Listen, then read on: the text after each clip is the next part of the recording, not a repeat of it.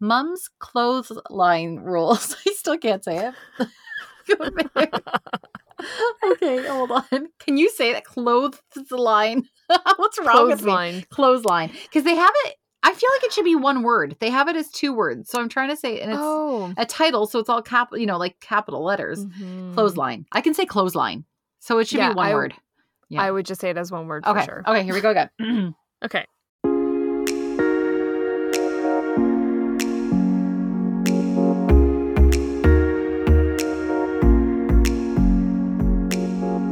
Welcome back to the Modern Lady Podcast. You're listening to episode 56. Hi, I'm Michelle. and I'm Lindsay, and today we are talking about entertainment. Are you not entertained? Words spoken and immortalized by Russell Crowe's titular character in the movie Gladiator. But when we pause to consider the context of his rallying cry versus the eerie similarities in the trajectory of our own modern entertainment, that pause should full on stop us short. But first, if you are enjoying the Modern Lady podcast, we would be so honored if you could take a minute to rate and review us on whatever platform you use to listen to podcasts. It only takes a minute, but it really helps our little podcast stand out. When you take the time to comment, it truly makes our day. This week's shout out goes to Becca Katowaki, who left us a five star review on Apple Podcasts and said, quote, I'm eight months pregnant with our first, and over the past two months, I have been shifting my time and energy from work outside the home to work inside the home. Not only is physical nesting kicking in, but also intellectual nesting, making sense of my new roles and responsibilities. Your podcast has given me so much to ponder, explore, laugh about, and pray about as a wife, young new mom, and soon to be homemaker. Thanks for sharing. End quote. Thank you so much for your comment, Becca. We love that term, intellectual nesting, and we're so honored to journey with you as you enter this new season of life. Congratulations and good luck. And if you would like to leave us a comment, you can do so on our website, www.themodernlady1950.wordpress.com, or you can leave us a comment on Facebook or Instagram, where you can find us at The Modern Lady Podcast.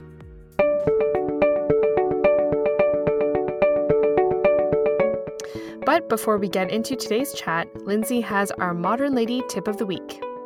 In a vintage homemaking group that I'm in on Facebook, someone posted an image entitled Mum's Clothesline Rules. I don't know who Mum is, and I am unable to credit this source any further, but this list is just too useful not to share. So every spring I ask Jason if we can install a clothesline, and every spring he says maybe, and then we totally forget about it. But I have been long fascinated by the act of hanging laundry out to dry, and I do know how great it smells when you bring that dry clothing back inside. So without further ado, here is a list of clothesline rules. Number one, the clothesline must be wiped before hanging clothes. Number two, socks must be hung by their toes. Number three, hang sheets and towels on the outside line so you can hide your unmentionables. Number four, shirts must always hang by the tail, never by the shoulders. Number five, line up clothes that each item shares one of the clothes pegs with another item. Number six, pegs must be gathered up when taking down clothes. Never leave them on the line. So I don't know what it is, but this list really convinced me that I need to have a clothesline outside this year. So Michelle, do you use a clothesline? I do, and I am one for six on, on those tips. Oh my goodness, I, I do gather my clothespins. You do. Good, good. Now I'm wondering here, so maybe you can help me because where it says the Sure. hang sheets and towels on the outside line so you can hide Mhm. your unmentionables. Is that where is there two lines then? Does that mean that run and you would just Oh. Yeah. Yeah, so when I heard that, I immediately thought about the kind of clothesline that I have, and Okay. that made sense to me. So we don't have just a single line Yeah. going across. We do have one of those that are anchored into the ground. Yep. And they have like four or five rows Yep. of lines going Oh, between wow. the two posts. Yep. And so in that context, yes, I can see you'd hang the bed sheets on the outside Mm. and then all the clothes and unmentionables on the inside. yes, that makes so much sense now. Oh my goodness, I can't believe I didn't see it before. but everyone else did. Yeah. Well, every. I just love anytime we can use the word unmentionables is a good day. yes, a very good day. Yes.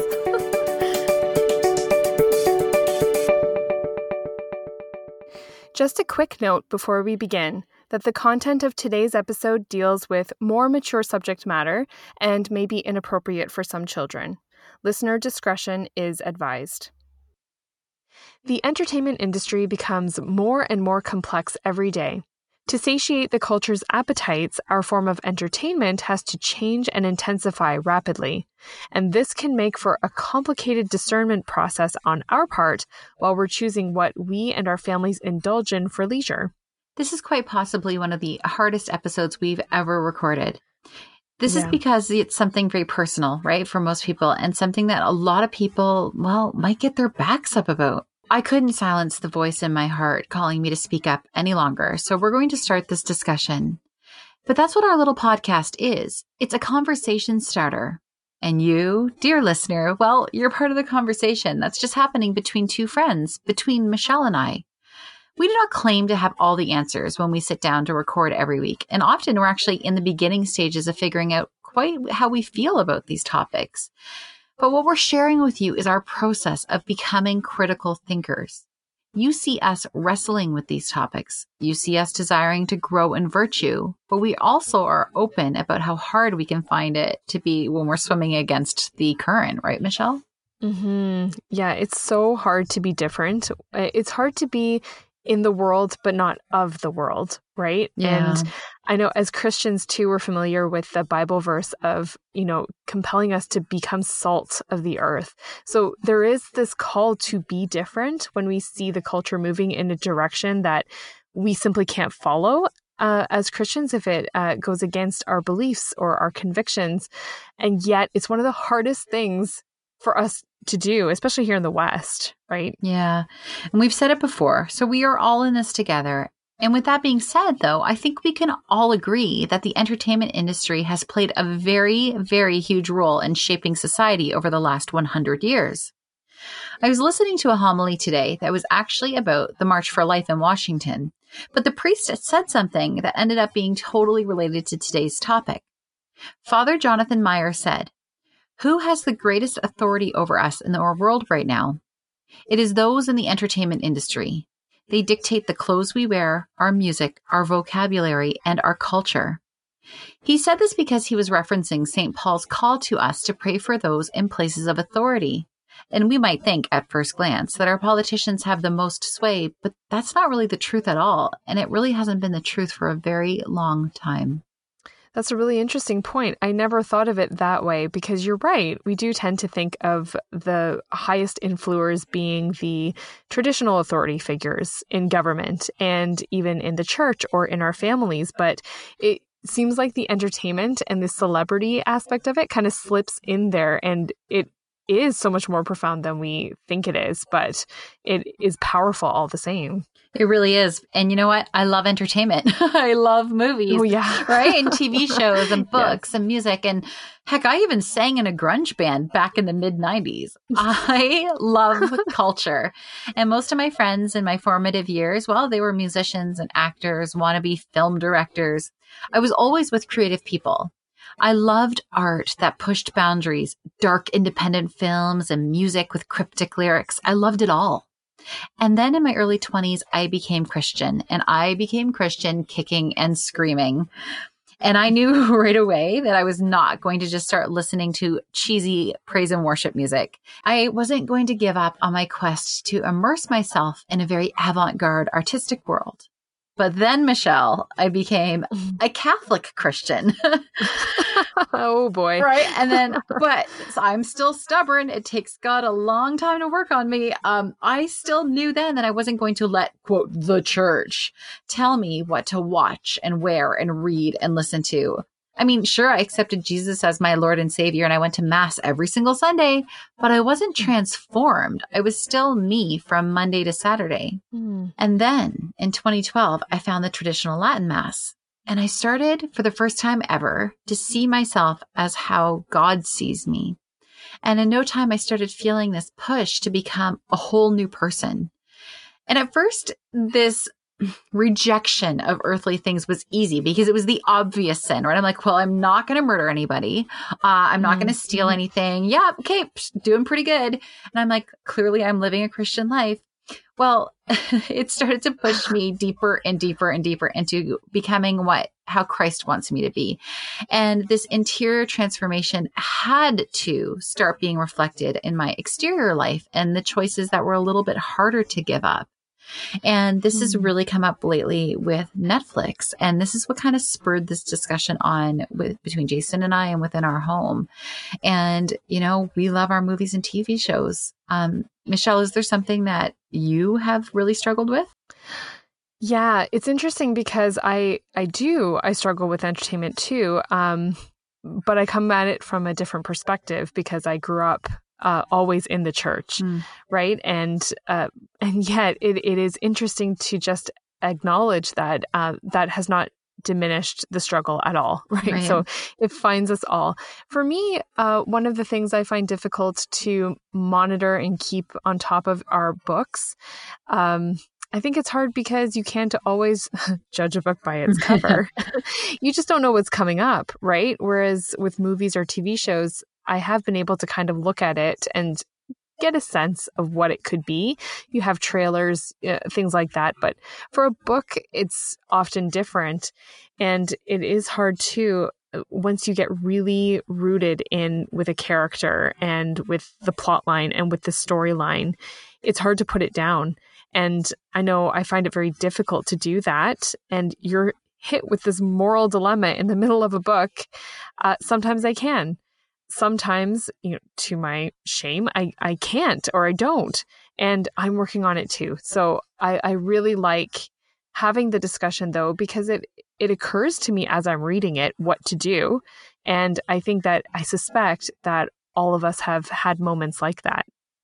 Well, I firmly believe that it's no accident that those things pop up halfway through a book or a couple episodes into a new TV show. I believe it's deliberate. And mm. it's a lot harder to sell us on evil um, right from the beginning. Although I, ha- I think my issue now is that it is not even being hid uh, anymore in the new TV shows, particularly on Netflix. So what we're talking about here is entertainment. And I, I put quotes around the word entertainment when I'm talking about this with our friends. And what I mean by that is that in our busy lives, we only have a few hours of pure leisure in a week, right? Where we've mm-hmm. put the kids to bed and we're putting our feet up and we're spending time with our spouse and we are choosing voluntarily to watch something that will give us pleasure. That is escapism. These are things that we turn to entertainment for. Now, what that has become, um, and, and like I said, it doesn't even seem like Netflix is hiding it anymore, is only shows about like murder, real life murders, cannibalism, rape, violence, adultery, where you're rooting for the adulterous relationship, addictions of all kind, witchcraft and the occult, uh, people with mental health disorders that are being used as characters or used in humor, talk shows that parade these people around like the old Victorian freak shows. And I mean, none of us would ever consider mm-hmm. going to a freak show now, let alone mm-hmm. the Roman Colosseum that you referenced earlier, where we watched people being ripped apart by lions. But that's what we're doing still in the comfort of our own living rooms now. Right. And isn't it so interesting that if we dare to say, you know what, that's not for us, mm-hmm. right? Rejecting the popular entertainment uh, makes us feel like we're strange. Yeah, we're the weird ones. I'm sorry, I don't want to watch Jeffrey Dahmer cannibalizing somebody. I don't want to, you know, maybe I that's shouldn't right. be watching that. What? You're a prude, right? Like there's an immediate response from people.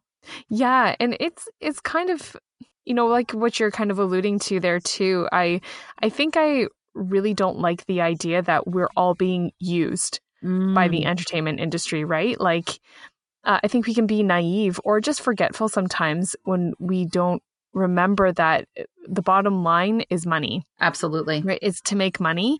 And so not only are these, um, you know, the actors and actresses are sometimes being used or exploited or coerced into doing things they're not comfortable with just to get a job, just to get their foot in the door. Um, it, you know, they're being used and also we are being used too like yeah. our loyalty and our emotions and our search for leisure and entertainment, that's all being preyed upon by people who want to make more and more money off of us. And so they're going to amp it up all the time to keep us uh, keep us coming back for more. And I don't know, that just uh, that doesn't sit well with me.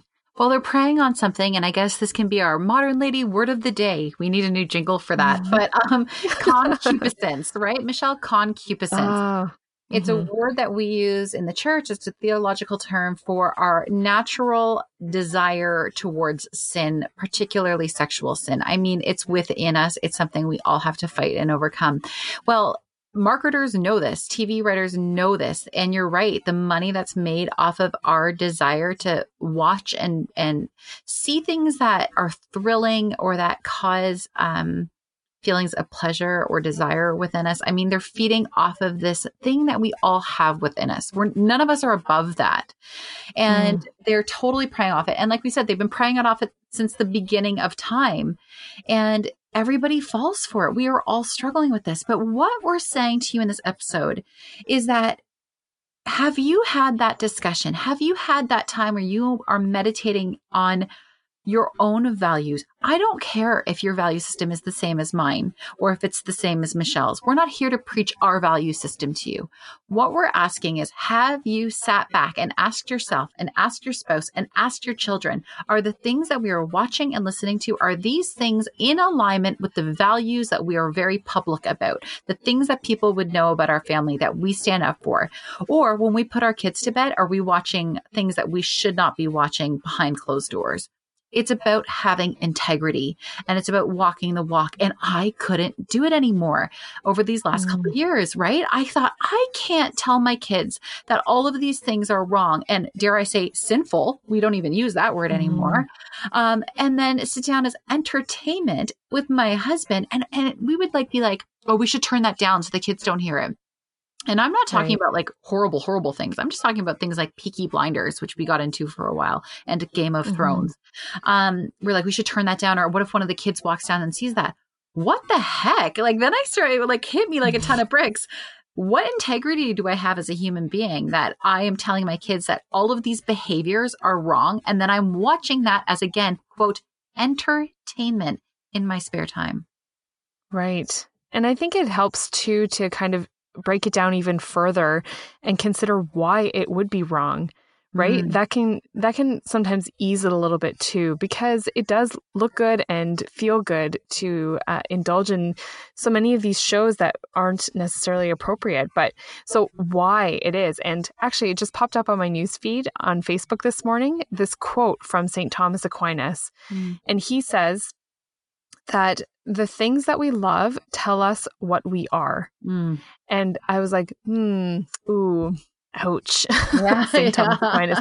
Like especially because in in that context, we I was looking up things for today's episode yeah. to record. I was like, oh, I do love what I love in terms of entertainment. Yeah. Um, but the, these things that we look at or that we read or we listen to, these things stick in our minds, right? And they become part of our memories. And then they can be used against us in moments of weakness or moments of temptation to um, turn our thoughts and our actions away from God and from doing what is right. And that's what the danger is, right? It's not like a killjoy thing. Right. It's not like a um, a status thing like oh i'm more pure than you like right. whatever that would even look like um, it's like a self-preservation that instinct that we've lost because we've become desensitized to it.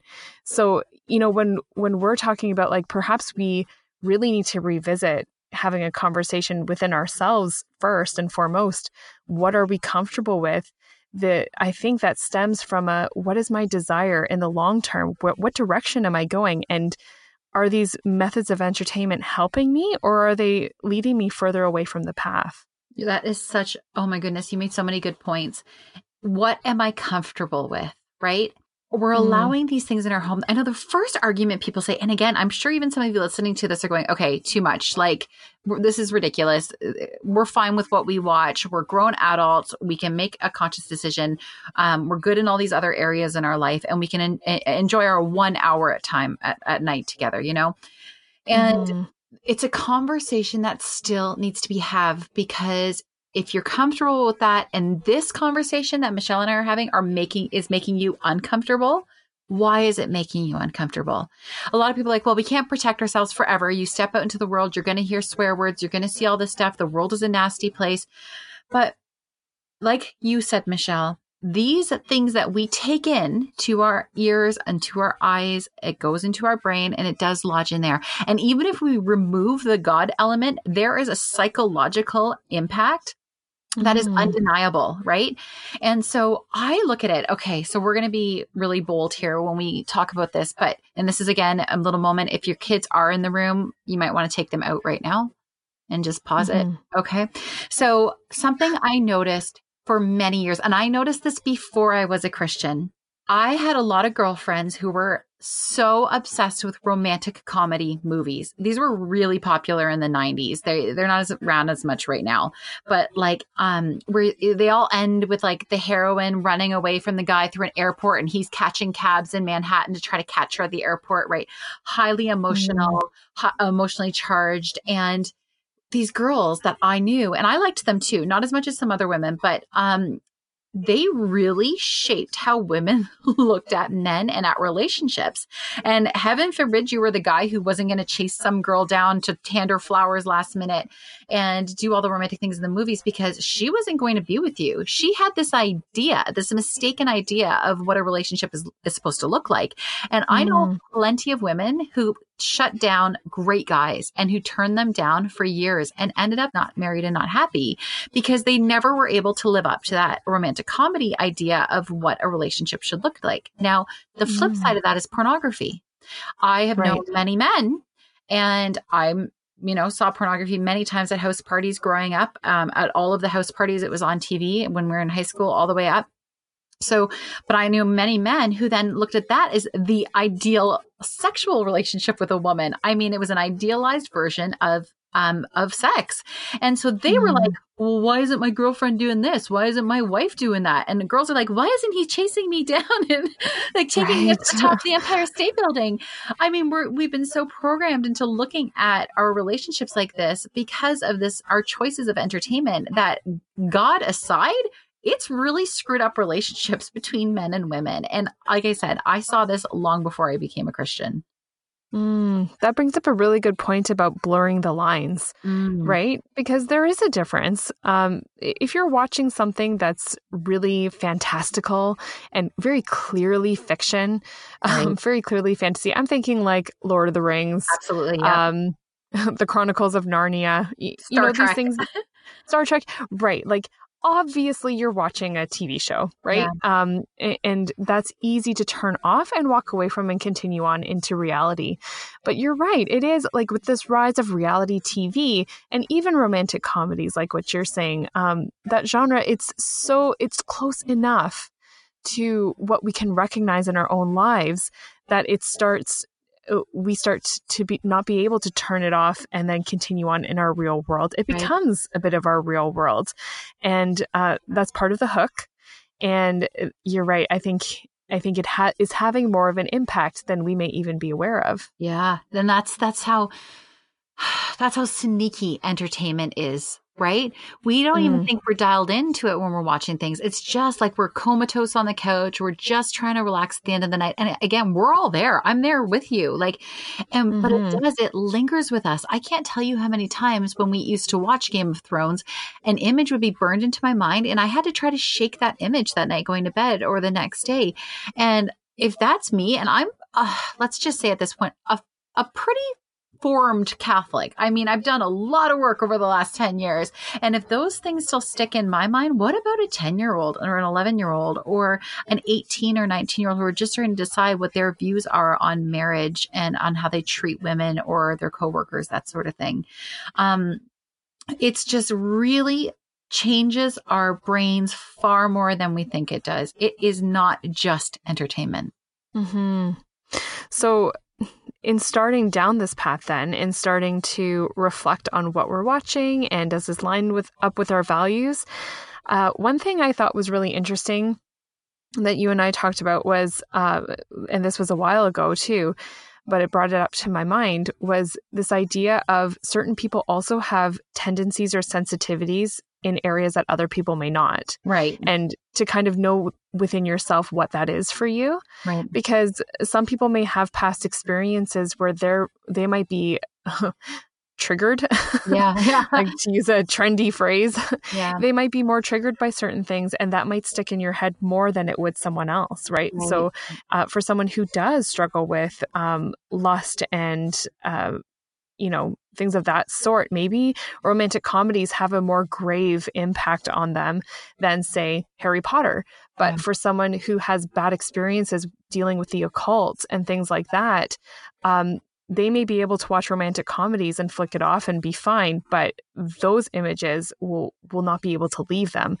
So that's a, another level of consideration too that um, just like we're all different in terms of our convictions and moral beliefs, then you also kind of have to be a little bit introspective and consider who you personally are and what personally will uh, will get you. Yeah, this is the exact conversation we want you to have. And again, it's this idea of not just being spoon fed what the culture is spoon feeding you and going, okay, I'll watch this. Everybody's watching it. Right. It's having this Mhm. discussion and thinking for yourself. Um, one of the things that I have to point out, I can't just not point this out anymore, is the amount of times our Lord's name is taken in vain. This really started in the 80s. And um, I know that because I was born in 1980 and we grew up with all of the great movies, right? The Goonies, Mhm. the Back to the Future, and Indiana Jones, and The Breakfast Club, and um, and now I, I I fondly look back on those movies, and I've been wanting to show my kids movies like Back to the Future, and I am shocked by the amount of times there is blasphemy in those movies. Not to mention the almost rape scene. Just keep that in mind with Back to the Future. Um, Mhm. But uh, it starts really in the '80s, and so in our house, I mean, we haven't said OMG uh, in many, many, many years. And I started, we got to the point where we were feeling convicted that if we heard it in a TV show, we would say a quick little prayer, sorry, God, um, and then we would keep watching it. But then, Michelle, like, I had this realization and I thought, am I going to stand before Jesus one day and he'll say, okay, so Lindsay, you were watching Peaky Blinders. Uh, you apologized 50 times for the amount of times they took my name in vain, which happens to be the second commandment, people. It's a big one. Uh, and you apologize every time, which says to me, you understood that that was a really big deal enough that you apologized to me, but you kept watching the show. You kept watching the show. I couldn't stomach that anymore. And Mm. man, it's hard because what shows can we find where they're not taking our Lord's name in vain? And I even have to say that before, if, if you had come to me when I was an atheist and very, very anti Christianity, uh, and you had said to me out of respect, you know what, I don't want to hear that. Or is it okay if we don't watch it? I wouldn't have actually fought you on that. That wouldn't have been, Mm. I would have fought you on a lot of things. But to me, that's just a sign of respect. I would have been like, yeah, no problem. I'm so sorry. And I would have done my best to guard my language. So I, I'm not your 80 year old grandmother right now going, don't take the Lord's name in vain. But I am a 39 year old woman saying, don't take the Lord's name in vain because it's no longer accepted in my home. It's it's not a language that we are going to allow on TV. Now, one last thing about this Mhm.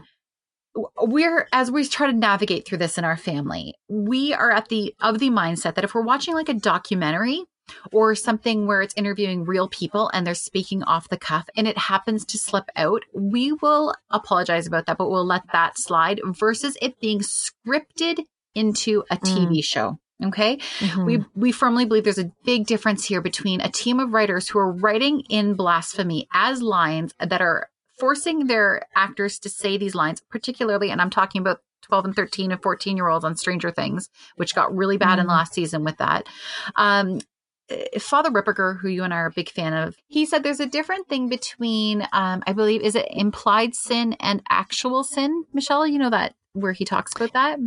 Yeah, I can't recall the exact words, but that is the that is a sentiment. Yeah. So he explains that when there's um, implied sin, let's say in a movie, so it's like acted out violence or even some sex scenes, if it's integral to the plot, plot and it's done well, there might not actually be sin going on with it.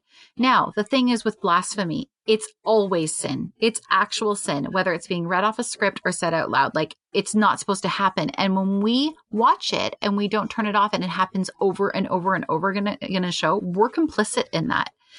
And I didn't want to hear that. I did not want to hear that. I didn't want to hear it in my heart. I didn't want to hear it in my conscience. I didn't want to hear it spoken by a good priests. I didn't want to read it in the Bible, but I can't pretend I don't know that now. And I can't pretend that I, I, it's not important for me to share that with you guys. And right. that's up to you to decide, but it's not going to happen in my house anymore. Hmm.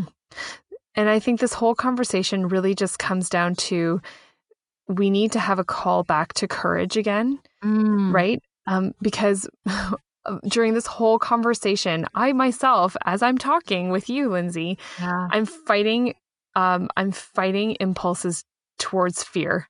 Right. Like, what is this going to mean for us going forward? Yes. like, um, am I going to be uh, like ostracized? Am I not going to be able to talk to people or be relevant? Um, right. Am I going to be laughed at or made fun of? And uh, I am, uh, I do feel fear over that, but it's this the comfort is knowing that it is something that takes courage. And so that is the answer and that is the antidote. The courage to not only look inside and figure out what the right way to go is, but then to stand by it and to yeah. be firm in it. It does. It takes massive courage. And I don't know that I'm fully there yet, but again, I can't deny that this has, this conversation hasn't been happening in my home. And, um, it is, it's been likened to a white martyrdom by certain priests in this day and age. There is such an understanding among almost everybody that we just all watch these shows. Like you don't even second guess it. So if you are the weird family that doesn't do this, people are like, "Oh, you're holier than thou, eh? You're one of those. What are you guys just gonna do? Mm. Light some candles and sit around and pray all night?" And I'm like, "Yeah, actually, we do do that sometimes." but then I watch the Bruce oh, Springsteen and have a couple glasses of wine and have a good night too if I'm listening to the lyrics and know what it's about. It's about being aware. This is what we're saying. And right. again, your value system might be different than my value system. And I'm cool with that. I just need you to look in yourself and listen to everything that you're allowing into your home and go, okay, yeah, I'm okay with this. Or no, we're not okay with this. You know in your own heart if you've been watching something you shouldn't be watching. And it does take great courage to say, okay, I'm going to disconnect from this. I'm going to, for right now, not allow this into my space, into my house as the homemaker. You know, and if if you stuck with us this far on this subject and you haven't been triggered yet, let me just throw one more thing at you to really test your mettle. I want to propose uh, an edit of MAGA, right? Make America Great Again, the Red Hats. Uh, um, yeah. yes. but how about we make art great again? Mm-hmm. You know, art used to be uh, something that raises people up. Yes, an elevation. tears people down. Yeah. And that's what it's quickly becoming en masse. It's not just the weird fringy shows anymore that yeah. people know kind of stay away from. This is mainstream. And art used to be a mainstream way of like lifting us up and propelling us towards God and inspiring us and motivating us um, in and entertaining us all at the same time. And that's what made it so great in the first place. So once again, if you want to join us down this down this MAGA road, make art great again and fight the culture, have courage to do so because we can do this and who knows, maybe we can really turn things around and make the world a better place.